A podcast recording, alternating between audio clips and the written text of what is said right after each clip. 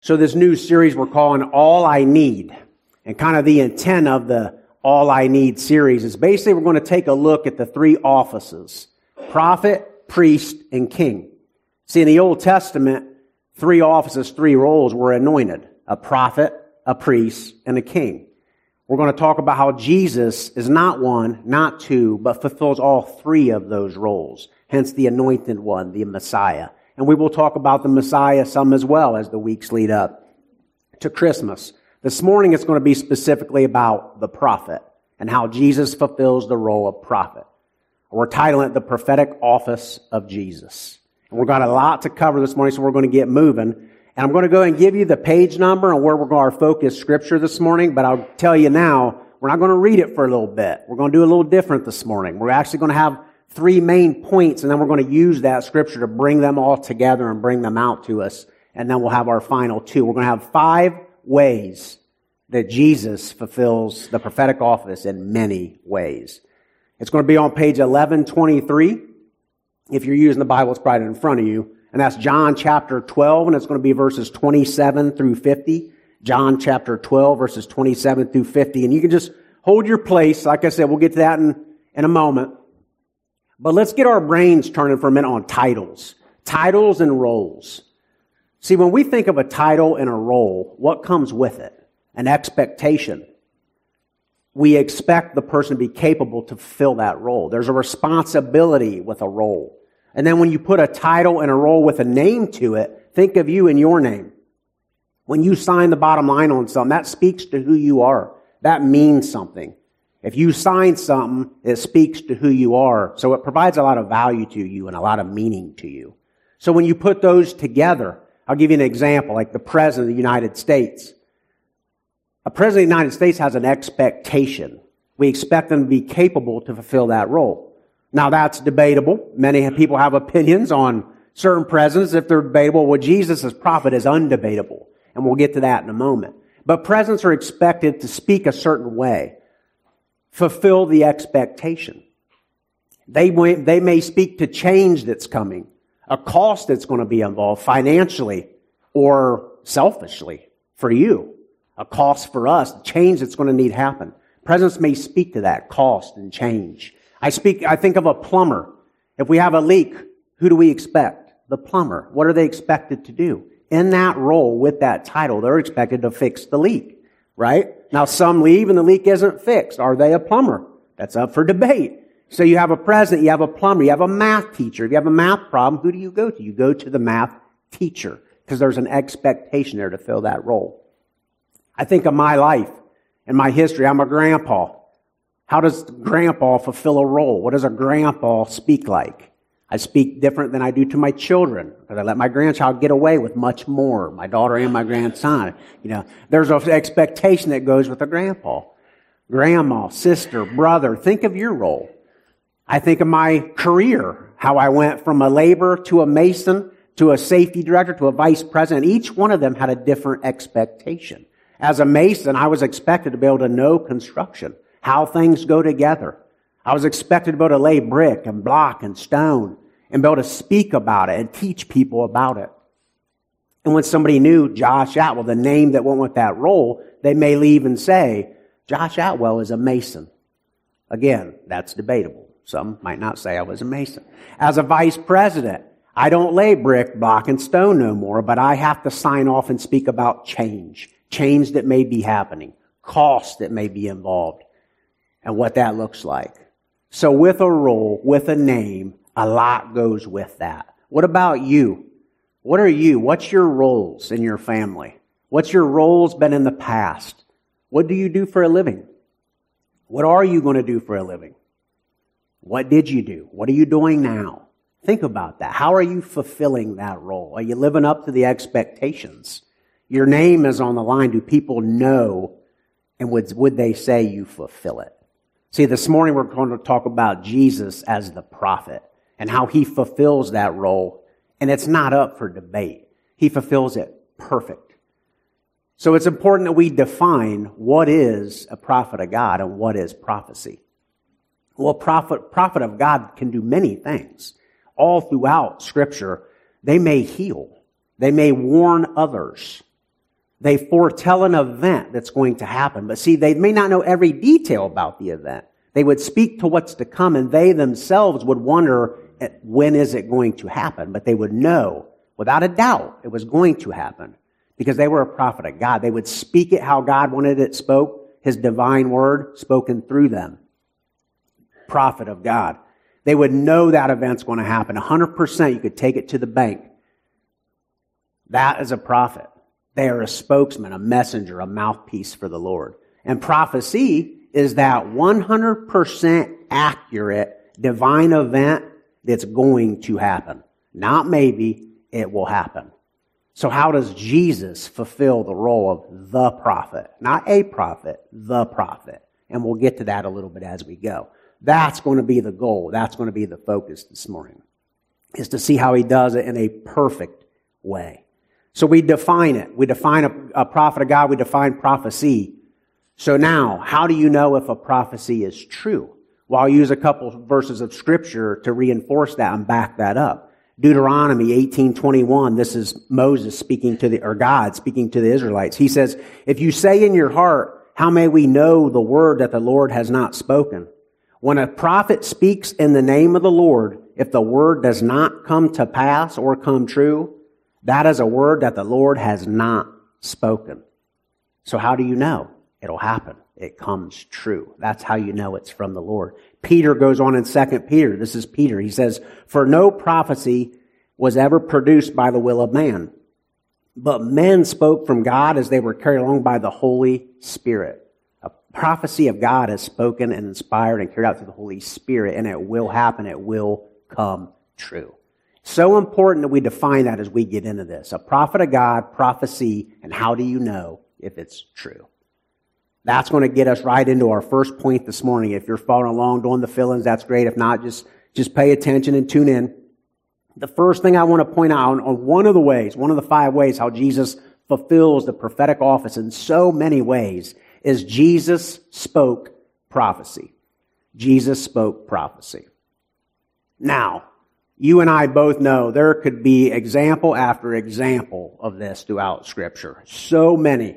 God really worked on my heart on this.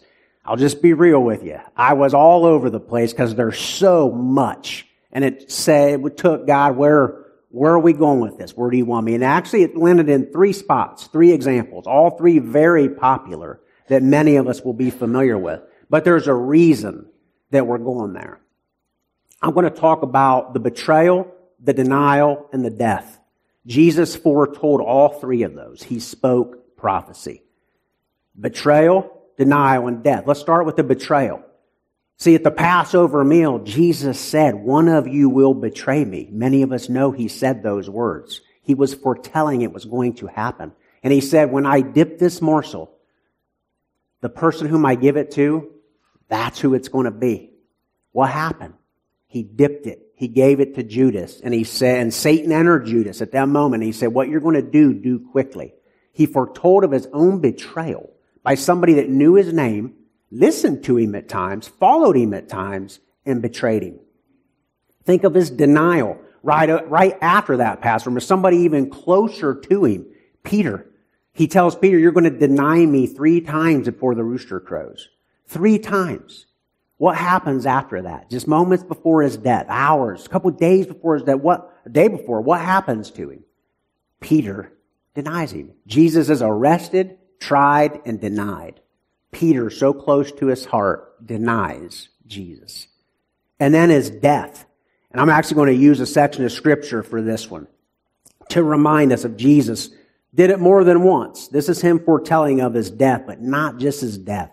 He's gathered with his disciples at Galilee and in Matthew 17, 22 and 23. Jesus says to them, the son of man is about to be delivered into the hands of men and they will kill him. And he will be raised on the third day. And they were greatly distressed. And brothers and sisters, we know Jesus died on that cross. But see, for this event, for this foretelling, I can't stop at a death on the cross. Because what else did he say there? He said, and he will be raised on the third day. And what does Mark 16 verse 6 tell us? It says, as those, women were entering that tomb and they seen the man sitting on the right side dressed in a white robe, they were alarmed. And he said to them, Do not be alarmed. You seek Jesus of Nazareth, Nazareth, who was crucified. He has risen. He is not here. See the place where they laid him. Jesus is risen. He foretold it. Why betrayal? Why denial? Why death? Because it's all for you and me. All three of those we're using this morning are directly for you and me. He didn't do that for himself. He's glorified through it all, but he did it to save you and me. That's why those three this morning. But there's another reason why. Because as we follow Jesus Christ, what about our lives? Do those three sound familiar to you? Because as a follower of Jesus Christ, you may have experienced those.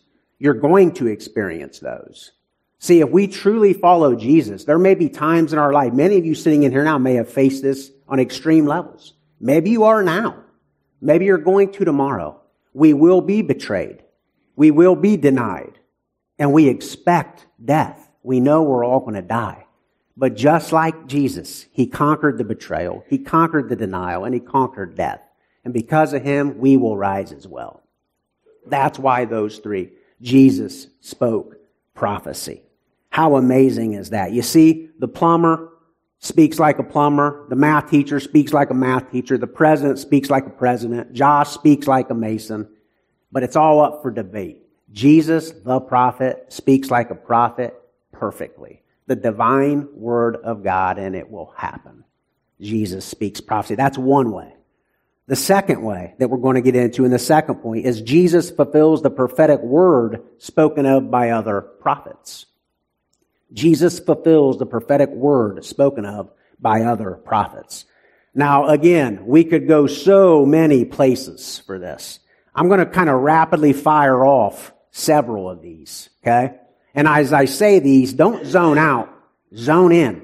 How many of these do you know? Because this is just several examples, okay? And as we give examples from God's word, that's when we should be zoning in and never zoning out. This is God's word for us. Let us listen to it as such. Here are several examples of prophecy spoken of by others Isaiah, Micah, Daniel, Jeremiah that Jesus fulfilled, that they spoke. He would be born of a virgin. He would be given the throne of David. His throne will be an eternal throne. He would be called Emmanuel. We sang about that this morning, right? He would be born in Bethlehem. We sang about that this morning. These should be very familiar. He will be called a Nazarene. He would be zealous for the Father. He would deal gently with the Gentiles. He would speak in parables. He would be rejected by his own. We just spoke about that. His hands would be pierced. He would suffer death. He would rise again and ascend. All of them fulfilled by Jesus. But those aren't the ones we're going to use this morning as our reinforcement to back up and the one we're going to get into a little bit more. I'm going to use one from Moses. And there's a reason why I'm using one from Moses. Because Moses was a prophet. Moses was a great prophet.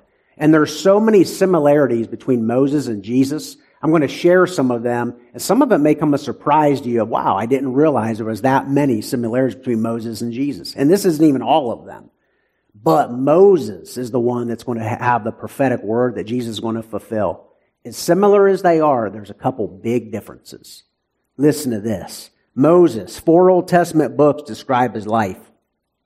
Jesus, four New Testament books describe his life.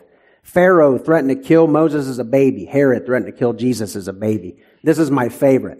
They both enjoyed a special relationship with the Father. How? A covenant was established through each of them. They were both intervening mediators, intercessors for a covenant. I love that. Both identified with their people.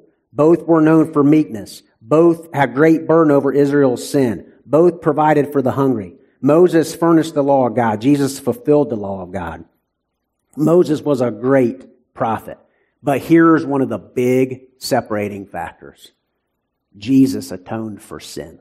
The covenant that was established through him is everlasting and he atoned for our sin. See, he's not a prophet, he's the prophet.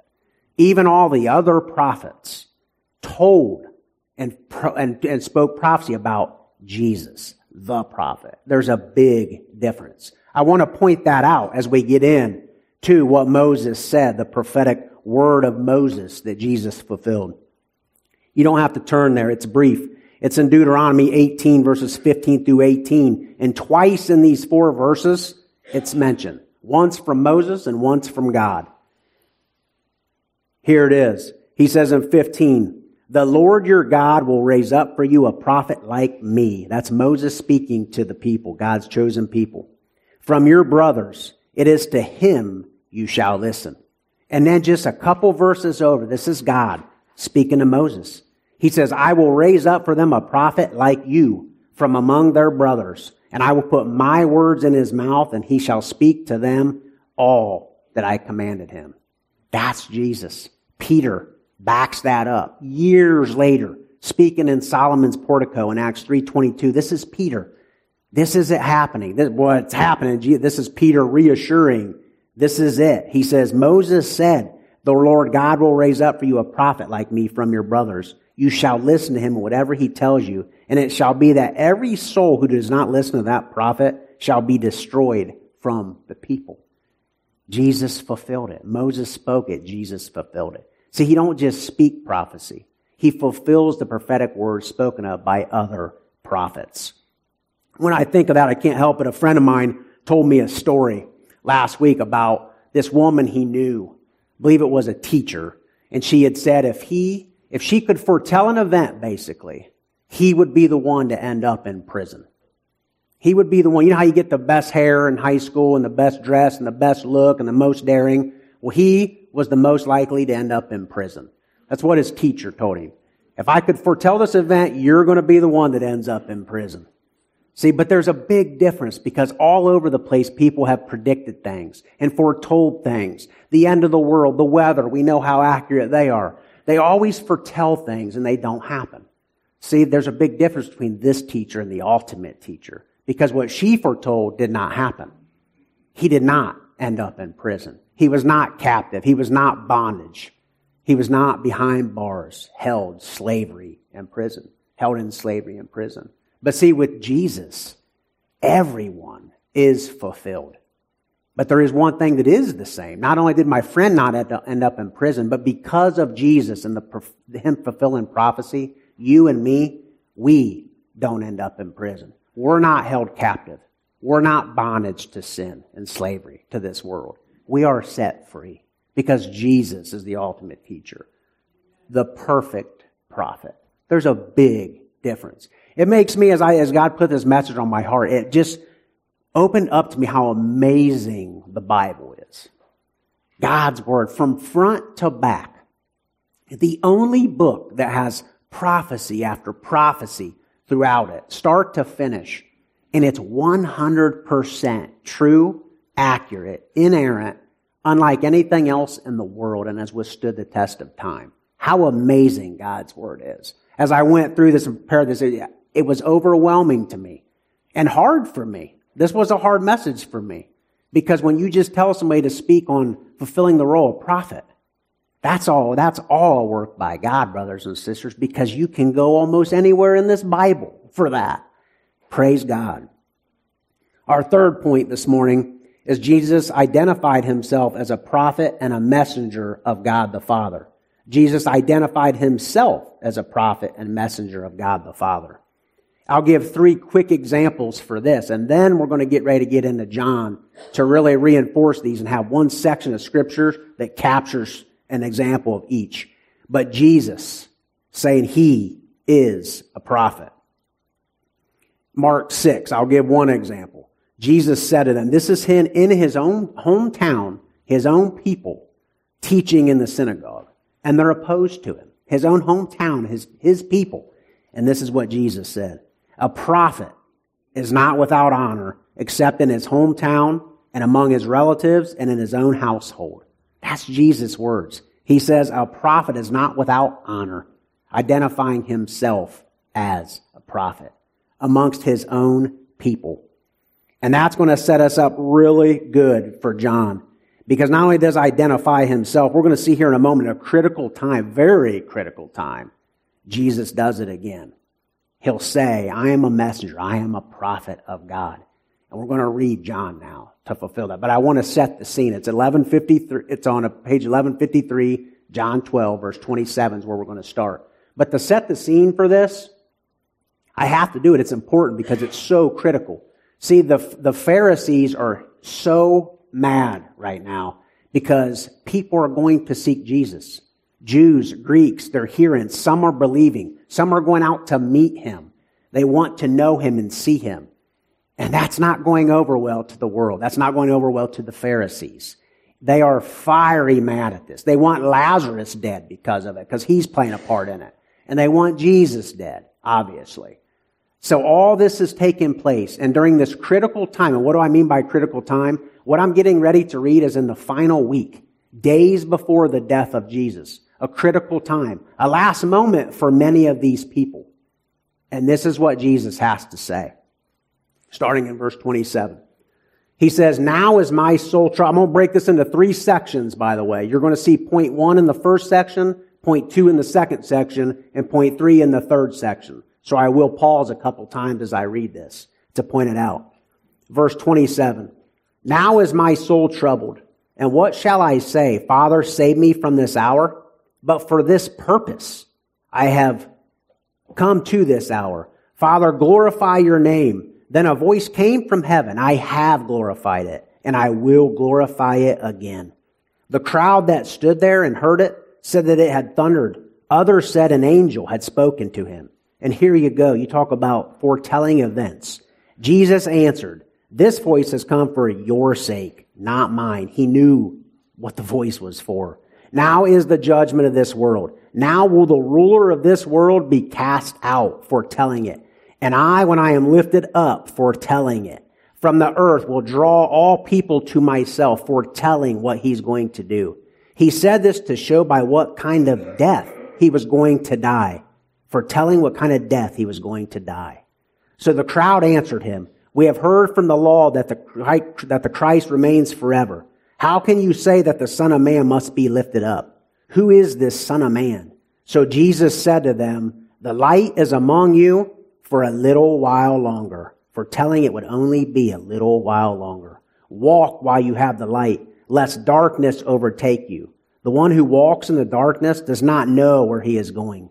While you have the light, believe in the light, that you may become sons of light. I'm going to pause there for a moment. Jesus spoke prophecy, point one. You see it all through that first section. But that has an application for us today as well. Because that, like I said, that was days before his death. And we're going to see in a moment that Jesus departs after this. He hides. Do you know what that means? That means that for many people, this was it. This was the last time they would see Jesus. This was their last invitation, the last call to believe in the light and become sons of light. How does that apply to you? Because today, there are people walking around. This is the last week they're going to live. This is the last breath they're going to take maybe today. This is it. It's a critical time. It could be the final invitation they have to hear about believing in the light and becoming a child of God. What an application for today as well. Let's back up point two with section two. We're going to move on to the next verse. You're going to see Jesus had done many things and do many things to fulfill that prophetic word spoken of by another prophet right here. It says, when Jesus had said these things, so there you go, he said all these things, he departed and he hid himself from them. Though he had done so many signs, so he does signs, he says things, he departs, he hides, and others still don't believe. It says, though he done all those signs before them, they still did not believe in him so that what? So that the word spoken by the prophet Isaiah might be fulfilled. All those things Jesus did, them not believing, all to fulfill the prophecy spoken of by Isaiah. And then it goes on, Lord, who has believed what he heard from us? And to whom he, he has the arm of the Lord been revealed? Has the arm of the Lord been revealed? Therefore they could not believe. For again Isaiah said, He has blinded their eyes and hardened their heart, lest they see with their eyes and understand with their heart and turn and I would heal them.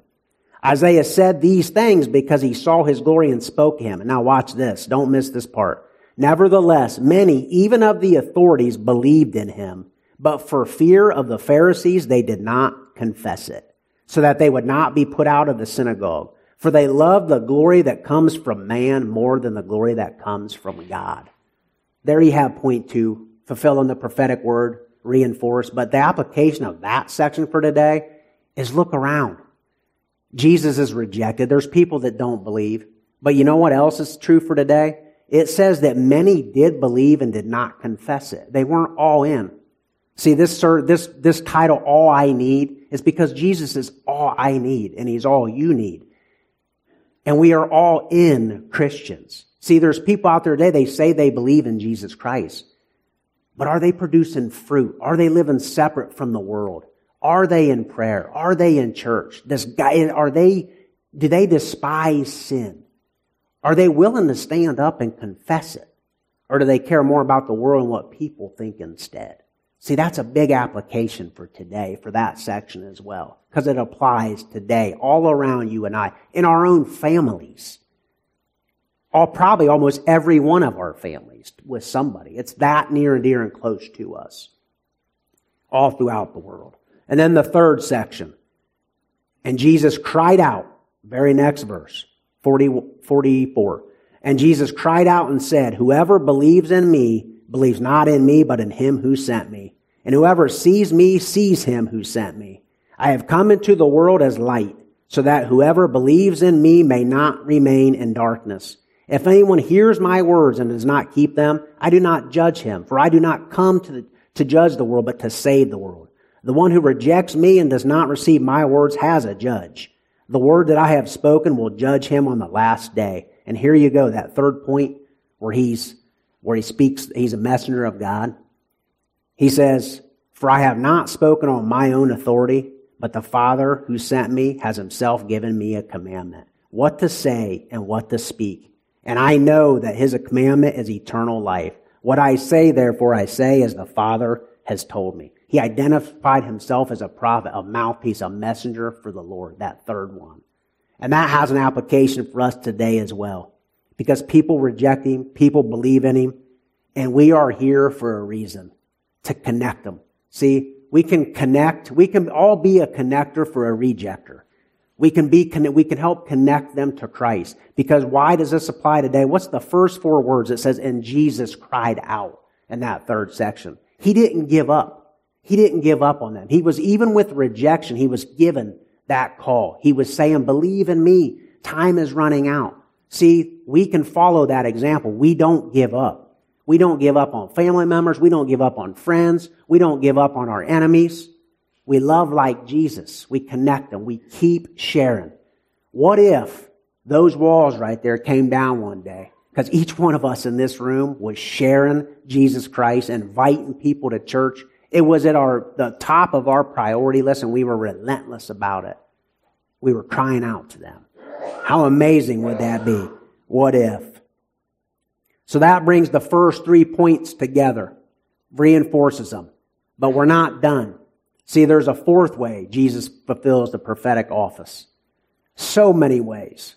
And see, the answer is not going to be, if I had to put a main goal for this message, it would be not to ask, how does Jesus fulfill the role of the prophet? But to leave saying, how don't he? Because he does it in every way possible. And here's a fourth one. Jesus was recognized by others as a prophet. Jesus was recognized by others as a prophet. Luke, right after Jesus had raised the widow's son from the dead, the people that are around, it says, fear seized them all, and they glorified God, saying, a great prophet has arisen among us. And I love this part right here. Listen to this. This is the rest of that verse. A great prophet has arisen among us and God has visited the people. Why the prophet? Because he's fully God, fully man. He's the son of God. He is God. He is the prophet. A great prophet has arisen among us and God has visited his people, recognized by others as a prophet. Matthew, the crowd said, this is the prophet, Jesus from the Nazareth of Galilee from Nazareth of Galilee. And then John 4, 4 19. This is a very familiar one. The woman at the well. Jesus just finishes telling her, Hey, I know you've had five husbands, and the one that you're with now is not your husband. What news she heard, right? Well, she says, Sir, I perceive that you are a prophet. Jesus was recognized by others as a prophet. See, in that day, people knew who to go to, and the prophet carried a lot of weight. People, they knew that they had words that they needed to hear. Many words they needed to hear. Earlier we mentioned the plumber and the math teacher and the mason, all those examples, and how you know who to go to for each one of those examples, you know who to go to. Whatever the situation may be in this world, we go to the right person who can fix it, the right person to call. See, if you want to know something about your life, if you want to know something about the future, you go to the right person. You go to God. You go to God's Word. That's where all the answers are. I know the company that I work for, there's a lot of discussion about the plans for the company, the future for the company. Well, I have to be in the right meetings the, with the right people to hear it from the source of what's the plan for the company, what's going to happen with the company. I have to be with the owner and the source. See, it's the same thing. If you want to know about the direction the world is heading, if you want to know about what's to come, you got to know from the source. You got to be meeting with God, the right God, the one true God. Meet with God, the source. That's where you're going to find out all the information we need to know. He's recognized by others as a prophet. We recognize him in so many ways. And you talk about titles and names. He fulfills every one perfectly. Think of all the names you've heard Jesus called. Prophet, overcomer, savior, Lord, king, perfect lamb. Name it. He fulfills every single one of them perfectly. And that brings us to our final point this morning. Jesus will fulfill future prophecy. Jesus will fulfill future prophecy. What a way to end it, right? Think of that for a minute. You have Jesus Christ, the prophet, who speaks it, fulfills it, identifies as it, is recognized as it, and he's not done. He says, I will fulfill it. John 14, 3, Jesus says, If I go and prepare a place for you, I will come again and will take you to myself, that where I am, you may be also. Brother and sister, I don't know what you got going on in your life. I don't know what's going on in the, the world with the way it is. Everything we say week after week, day after day with our lives, right? Well, I got news for you. Jesus will fulfill this prophecy. He will return. And how we talked about at the beginning with Christmas and the seasons about having that eternal perspective. Well, there's a few applications for you today with this message. One, if you walked in here today hurt, financial situation, loss of job, family member, sickness, go on and on, whatever those situations are that happens in our life, I want to just refresh you and renew your mind and restart you that you have Jesus. He's all I need. He's all you need. Keep that eternal perspective. Let it refresh your soul that in the big picture, in the eternal perspective, it's going to be okay. You have all you need. The other way it applies to you is what I said earlier about go. Go to the Bible. See, we scratch our head at times and we wonder what, how's, how am I supposed to make this decision? What's my next step? What's next in the Bible? Go to the Bible. Go to the source. And the final one, as we get ready to close, this is for you. I want to ask you a question. Your name, does it hold value? Stan, Brent, Jim, Jim, Jim, a lot of Jims in here. a lot of Jims. Your name, does it provide value? Does it hold meaning to you? Do people know who you are if you're a grandpa, if you're an employee, whatever you are? How are you doing at that? Is it debatable? If you believe in Jesus Christ, you have a title. It's Christian. You have a meaning. It's child of God. How am I doing and how are you doing at fulfilling that role? Because we had the, the prophet, the perfect lamb, the propitiation, the sufficient payment for our sins so that we can believe and provide fruit. See, we live as Christians. We live out our faith. When I hear that Jesus will still fulfill this prophecy, it makes me think of our faith and my faith and how it all hangs so much on that. That's my glory. That's my hope. That's my certainty that Jesus is returning, that I have an eternal life of salvation. Nothing can outdo that. So how? How does Jesus fulfill the entire prophetic office of prophet? Brother and sister, how don't he? Let us close in prayer.